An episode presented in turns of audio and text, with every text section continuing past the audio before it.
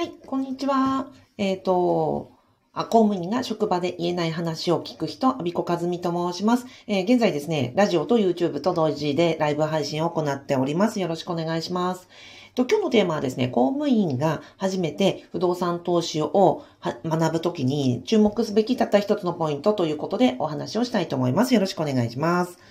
えっと、昨日実は、まあ、この話をしておりますのは、うんと、昨日、えー、あ昨日、もうおとついですかね。えっと、私が名古屋に行きまして、あの、不動産投資の、あの、イベント、リアルセミナーを初めて開催させていただきました。参加していただいた皆さん、えっと、きゅうめいの皆さんに、あの、リアルでね、参加していただきました。全国各地からですね、えっと、東京、埼玉、そして福岡から皆さんも名古屋に集まっていただいてですね、えっと、参加、あの、開催することができました。本当にご参加いただいた皆さんありがとうございました。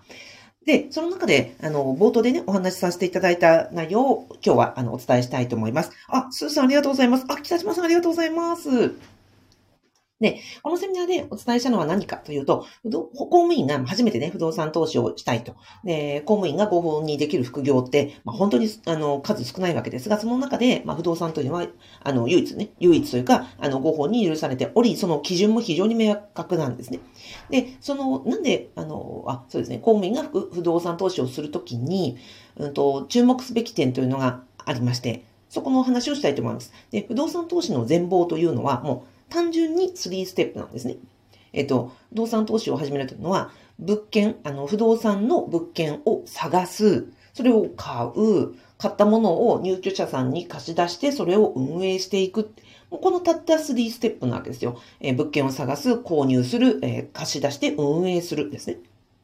で、このプロセスのことを、まあ、不動産投資、まあ、要は、大家業というわけなんですよ。で、大家、うんと、この不動産投資を学ぶときに、まあ、書籍とか YouTube とか、えっと、いろんなセミナーとかあり、スクールとかありますが、実際にも大家さんになられた方々というのは、この探す、購入するを、もうすでに、えー、経験されて、運営するの方に焦点があって、なるわけなんですよね。例えば、運営をし始めました、えっと、入居者さんをどうやって探したらいいかとか、入居者さんが家賃を滞納した、どうやって対応したらいいかとか、リフォームとか、もっとね、に棟目、さん棟目、え、工数を増やしていくとか、売却するとか、もうこちらのその、購入を初めてして、えー、その運営をする側の方が、まあ、トピックとしては非常に大きいので、通常の大家塾とか、あの、書籍とか、えー、YouTube とかっていうのは、この運営側に非常、あの、なんですかね、えートピックがたくさんあるわけなんですよ。でも、公務員が初めて不動産投資を学びたいと思った時に必要な情報って何かっていうと、最初のですね、初めて物件を探すと、初めて購入する。ここが一番ハードルが高いわけですよ。で、ここを通らないと運営っていかないじゃないですか。まあ、勉強に例えると、小学生、中学生、高校生みたいな感じですね。初めて、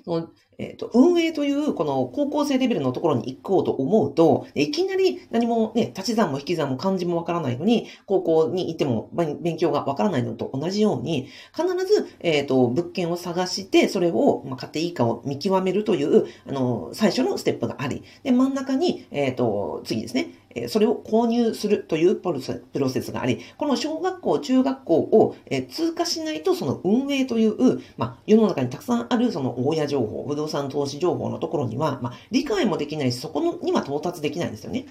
で、その、公務員が初めて不動産投資を学ぼうと思った時に、ここの見極めが非常に難しくて、私も勉強を始めてからさんねんかん物件を買うまでに、あの、いろんなね、セミナーとか書籍とか、あの、読んだんですが、わかんなかった。わかんなかったのはなんでかっていう、その、このスリーステップ全体像がわかんなくて、の運営側の話っていうのを、をなんか聞いちゃって、なんかすごい難しそうだな。え、そこまで行くにはどうしたらいいんだね。要は、先、いきなり高校生のお勉強を見せられてですよ。私まだまだその小学校の読み書きですらできないのに、高校の勉強ばっかりあの見てると非常に難しくてわかんないわけですよ。で、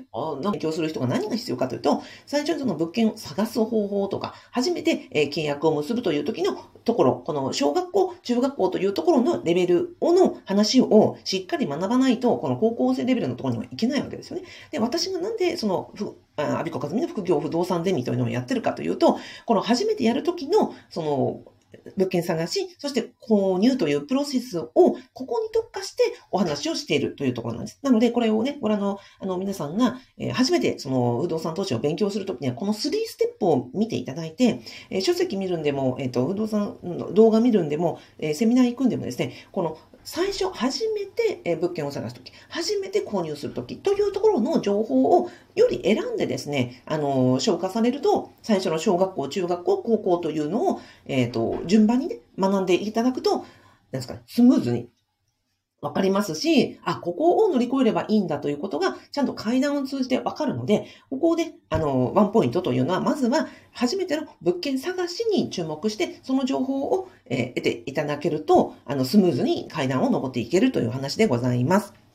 はい。えっと、まあ、こんな話で伝わりましたかね。ここが本当にね、いろんな混じってるので、えー、大家情報、不動産投資情報で、えー、見極めていただきたいのは最初の初めての購入の部分。そしてそれが分かったら、あ、じゃあ初めての物件探しの情報。そしてその次には購入というところをしっかりあの重点的に学んでください。そうするとその後の運営には、えーと、購入した後に行けるというところです。はい。ではですね、えっと、あ、あ今の話を聞いて、あ、なるほどというふうに思ってくださったら、多分ね、不動産投資の情報、大家情報に関して見極める目、自分に今必要なものが、えっと、かどうかというのが分かりやすくなりますので、よりね、時間が短縮できて、えっと、より必要な情報にスムーズにアクセスしやすくなると思います。で、この情報をですね、公務員向けに特化して、えー、発信しているのが、アビコカズミの副業不動産ゼミになります。初めて、えー